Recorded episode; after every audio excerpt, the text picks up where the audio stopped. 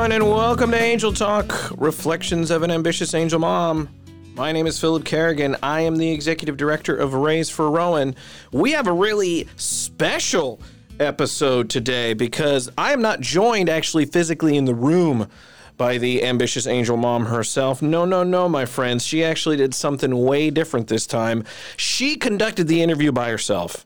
She basically kicked me out of the entire process. I'm just kidding. Um, Bryn was actually able to sit down with a uh, lovely lady named Sharna Southon. She is the founder of the Institute of Healing, and she specializes in pregnancy loss. Um, this is really neat. Bryn was actually able to sit down with Sharna all the way from Australia. That's where Sharna hails from. So this is our second international uh, call of the podcast. We remember we had Stephanie Resendez from uh, from uh, Canada, and now we have Sharna Southon from Australia. So that's pretty cool. They actually sat down, and these two incredibly inspiring ladies actually shared their own stories and then uh, talked about how both of them are really helping people, just like the listeners to this podcast, really get through their, their daily grief uh, and trying to take uh, one step at a time forward. So it was an incredible interview. I am not going to waste too much of your time yapping. I just wanted to let you know that uh, this is her very first, and she is squeezing me out of the podcasts. That's actually not true. She does still need me for some technical assistance. But other than that, we want to uh, we want to thank you for tuning in. This is a two-part podcast again. Sometimes when we have these type of guests on and the, and the conversations get so good, we don't want to cut them off. We want them to continue to be able to say and do the things that they they want, and we want to give them the freedom to express the ideas. So we go ahead and and, and let our guests go, and we have questions, and we go down to certain paths. So uh, this is one of those uh, famous two-parters that we have. So part one will be today, and then next week we will uh, hook you up with part two of the interview. But here is part one of the conversation between two inspirational women who have gone through incredible adversity and come out the other side. This is Sharna and Bryn. Here it is. Hello, everybody, and welcome to Angel Talk Podcast. Today, we have a guest clear from Australia, first time ever. This is Sharna, and she is the founder of the Institute of Healing. Welcome, Sharna. How are you? I'm very well. Thank you so much, um, so much for having me. I'm very uh, grateful that you reached out um, to connect and that I'm your first Australian guest. uh, yeah, I, I was super excited that you were willing to come on Angel Talk. Um, you really embody and encompass just this um, positivity that radiates from your smile. And um, when I started following you on Instagram, I just, I really loved your posts, and I was finding myself um, smiling with the things that you were sharing, and you're a very positive ray of light. So I was really excited to have you come on and hopefully, you know, share your story and your journey with our listeners, and hopefully we can offer them some some positivity and a ray of light as well. Yeah, thank you so much. That's so kind to say. Um, I think a lot of, well, I I know my my social media is just an extension of me. Um, so, you know, whatever's on my heart or, you know, what I feel could be of value, I just, I just share it. And it's usually stuff that I have been through myself, um, things that I have found value um, in. And yeah, so I really appreciate you saying that. Yes. Well, you're very inspiring. Um, can I ask, how long has the Institute of Healing been established? The fifteenth of August is actually when I registered the business name. Oh, so wow.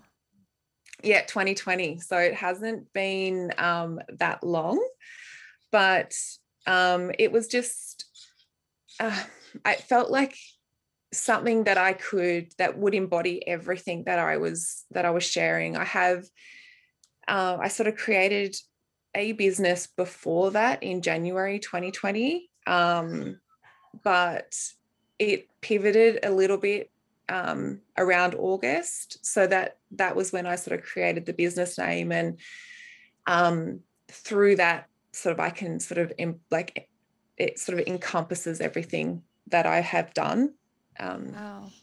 right from the start. Yeah. Um, and I know you have many other um, projects, I would say, that you do and you work on. So I want to save a little bit of that for later in the show. Yeah. Um, I kind of want to backtrack to, you know, what started it all, Sharna. What what did you do, you know, previously? Like, can you tell me about, you know, what life was like for you before you experienced loss? And then we can maybe get into, you know, just the layers of grief that you've had in your life and and really get to where you are today. But, um, you know, in the beginning of your journey, can you tell me, like, what where you worked and what your life was like? Yeah, so um, from when I was nineteen, I started a job at a dental um, clinic. I became a qualified dental nurse, and I've always loved working with people. Like, I wanted to, I think, you know, when I was in school, I wanted to be a nurse or um, an ambulance officer. Oh, that's fun. Yeah, but um, I was diagnosed with epilepsy, so there was that sort of hurdle that I had to overcome if I wanted to, you know, sort of pursue either one of those, um, because I couldn't actually be on call. So that was that was a really hard sort of thing to to sort of come to terms with, and um, so it kind of threw a little bit of a spanner in the works, but I sort of finished school. Um, I moved away from home for about eight months and then I moved back um, and kind of fell into the job of being a dental nurse, um, but felt like it was a really good fit for me because I was able to really help people um, in the dental chair, because there was a lot of people were nervous mm-hmm. and, you know, overwhelmed being Um, in the chair. So I was able to, you know, calm their, you know, anxiety and um, just really sort of be there for them. Um, and I did that until two thousand eighteen. So, so a long it was time. A very, yeah, a very long time. I just, I don't know, I've always felt like that was sort of intrinsically within me to be able to, you know, be there for people, and I've always naturally would was drawn uh, people were drawn to me for guidance mm-hmm. So it could have just been general day-to-day living, and um, I had people sort of coming to me with, you know, problems that they were having in their life, um, wanting, you know, a sounding board from myself or just a bit of support or something that I would say, um, so I felt naturally that was kind of like me as a person anyway. Yeah. Did you, were you uh, happy when you worked there? Was that a good fit? Like, you enjoyed it? I did. Um, I did up until um, probably maybe the last sort of two or three years of working there. Mm-hmm. Um, my, I absolutely enjoyed working with the patients, um, that side of it, but Um, I was starting to get, uh, I'd say, sort of bullied in a sense um, within the workplace. Um, so that started to really, the environment just became toxic. Um, obviously, I kept going back because I felt like that was, that's what I had to do. I had, right. you know, we had bills to pay, and I felt like that was what I had to do um, to sort of keep our family functioning, um, but I was actually causing it was causing me anxiety, uh, putting myself back into that environment um, each time. So, you know, in my mind I knew there was something more that I needed to do. I just didn't know what it would look like at that point. I just knew there was something I wanted to create for myself. I just didn't know, yeah, what direction that would have taken. Yeah. Well, Sharna, can you share a little bit? Um, I know you've had a couple different losses in your life. Um, could you share um, about your grief and your story a little bit? Yeah. So, um, my journey with grief started when I was nineteen. Um, it started when I lost my dad. Um, that was, I had moved away, like I said um, earlier, and I moved back three weeks before he passed away. Um, so I was able to really sort of reconnect with him on a different level than ever before. Oh, wow. Um, he actually said to me that he considered me like a close friend as well as a daughter. So I was like, oh, like that was pretty special. Yeah. Um, but yeah. And then three weeks after that, he passed away. Um, so I remember with, you know, and, I, and this is like, I do understand when women get caught in, in depression and stuff like that after grief, because I was there. I was there when, when he passed away. Oh, wow. And I was depressed for a year. I was stuck. I wanted to relive every day with him as much as I could in my mind, by doing all of the things that we used to do together. Yeah. Um, but I was miserable. I was sad all the time. I was, you know, I was kind of hurting myself every day by putting myself back into that um, sort of environment mentally and physically. Yeah. Yeah. Like I said, I was sort of there for about a year um, until I felt like one day I just woke up. And I realized that being in that place was more harmful for me than it was to be able to start to learn how to grow through that and honor him in a much more sort of beautiful way by living my life. Like, he wouldn't want me to be miserable. Of course. So I, um, at that point, it kind of really just cemented that I needed to, that I had something within me that was more to give than what I, what I was doing currently in my life.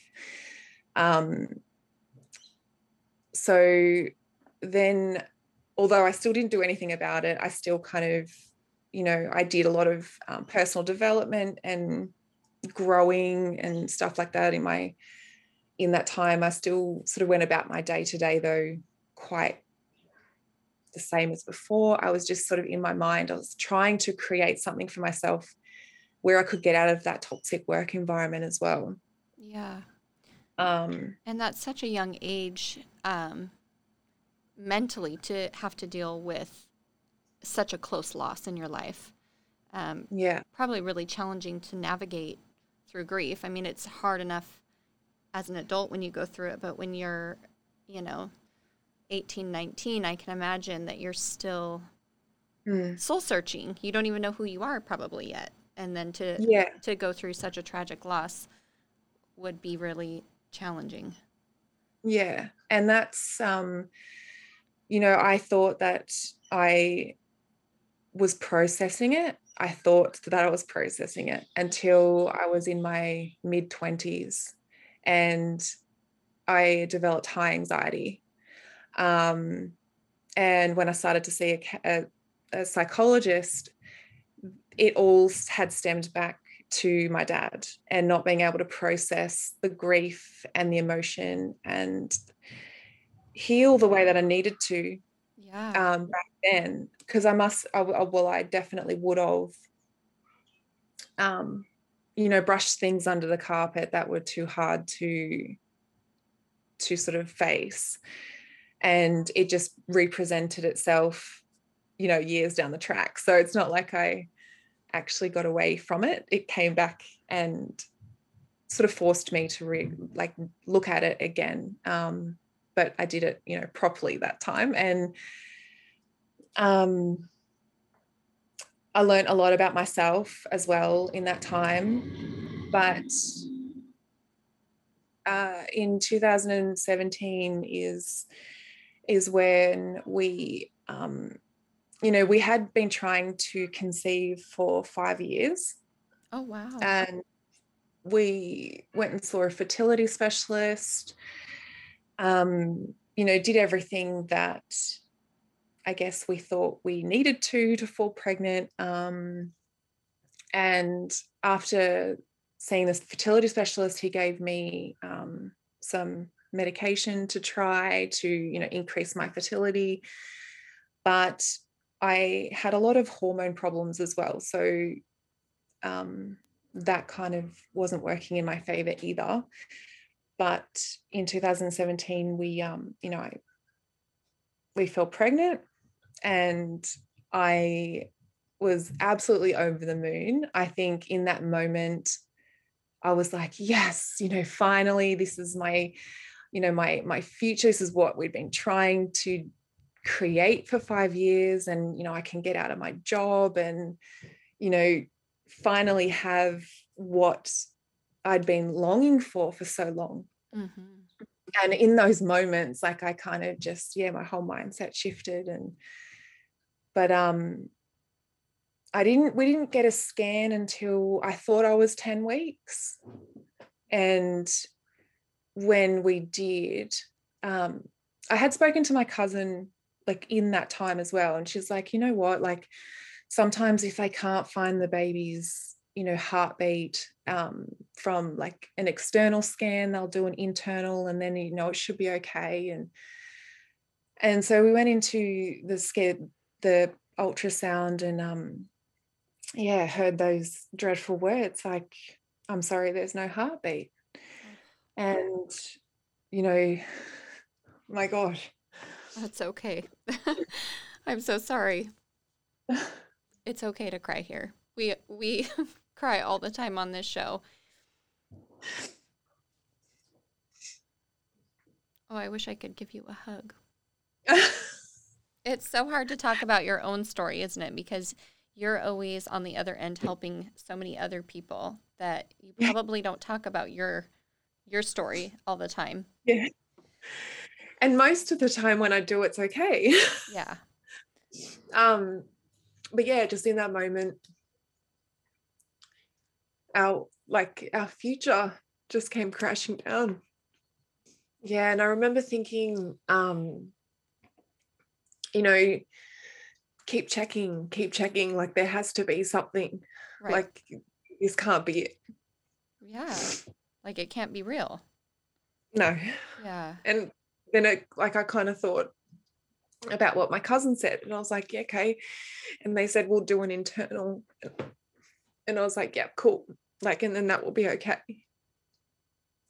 And then they called in the, um, the senior technician, and um, he just confirmed what the, the first one had said. Yeah. So, you know, and just the fact that, you know, and we knew that senior technician too. So, you know, I, the first guy, I was like, oh, you know, like you don't know what you're doing. And right. Then when we, the senior technician, we're just like, okay, yeah, wow. it's, um, it's, it's real. So yeah, my husband just embraced me, and they kind of, you know, hurried us, not hurried us, but like shuffled us out. So, cause you know, so no one would see. Oh my goodness. No one would see us. Um, and then we um, had a doctor's appointment. They pretty much called from the ultrasound clinic. They called across to my doctor, and we went across there. She kind of explained, you know, what was happening.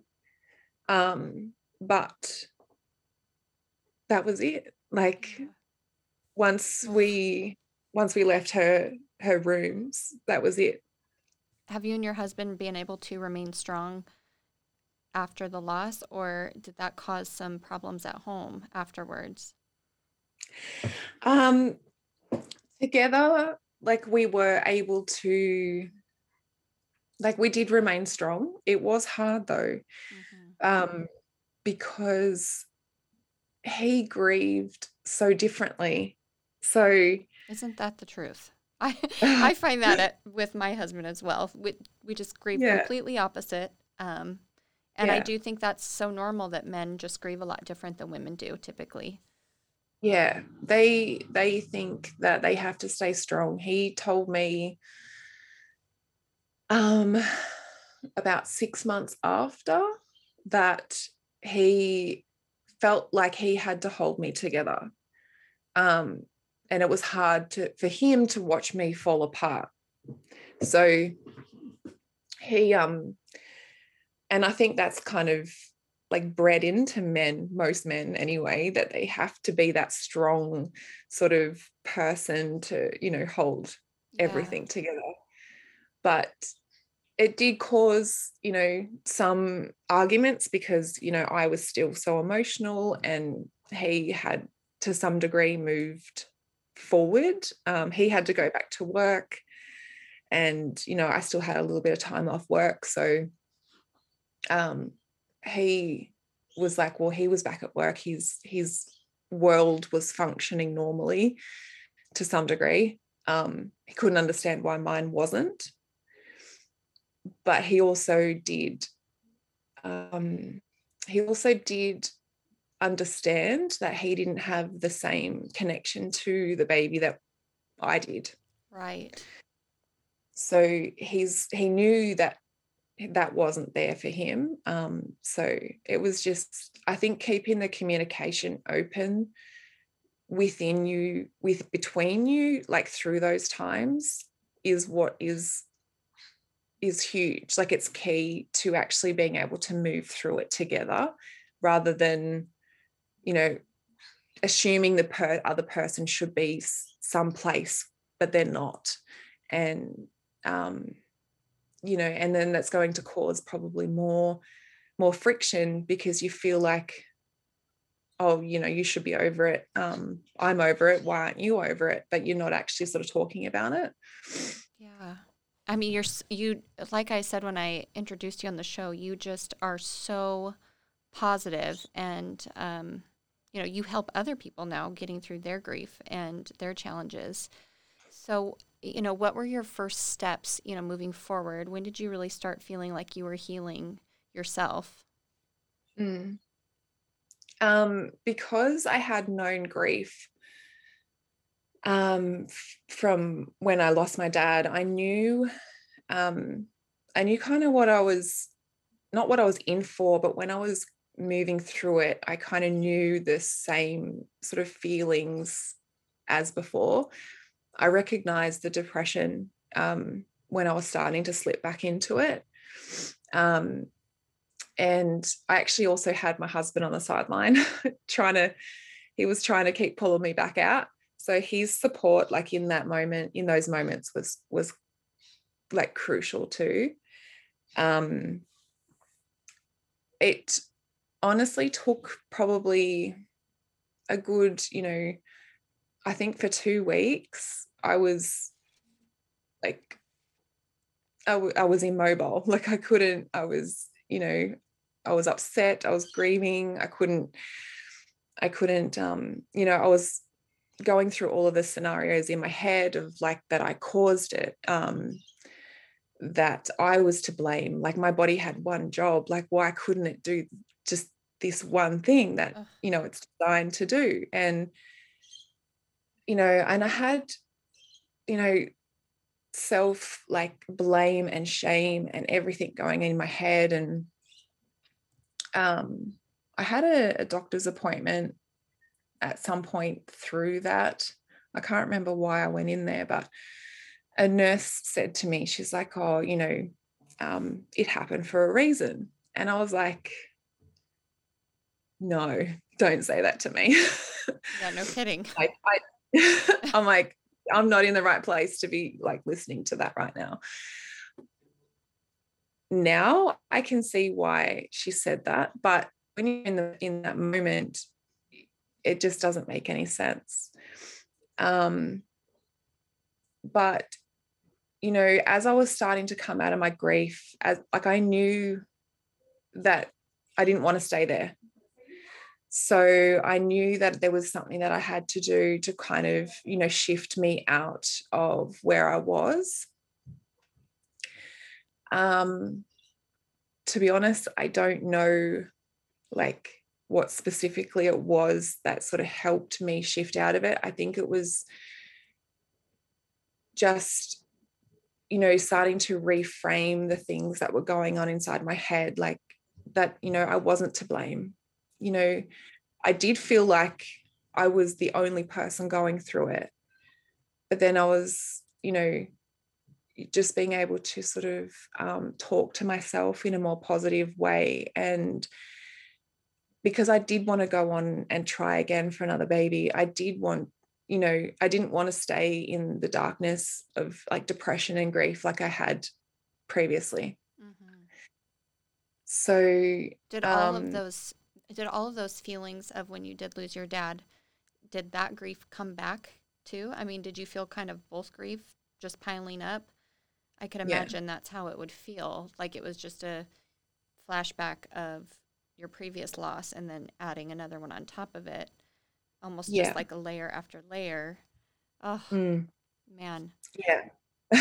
And that, I mean, it's amazing though that you mentally could comprehend that you can't stay there, that you have mm-hmm. to make a change, because I think you might see this too in, in helping other mothers that are grieving. It can be really hard for some people to get to that place of yeah. I need to make a change and I want to make a change, because yeah. I think we carry that guilt of, well, if we want to make a change, are we forgetting or are we moving on? I'm yeah. sure, you know, it, that's just how I relate to it, is it's a really hard place to come to. It's yeah. it's necessary and we have to get to that mm. place, but I do think it is such a challenge to get to that mental state of I need to make a change now.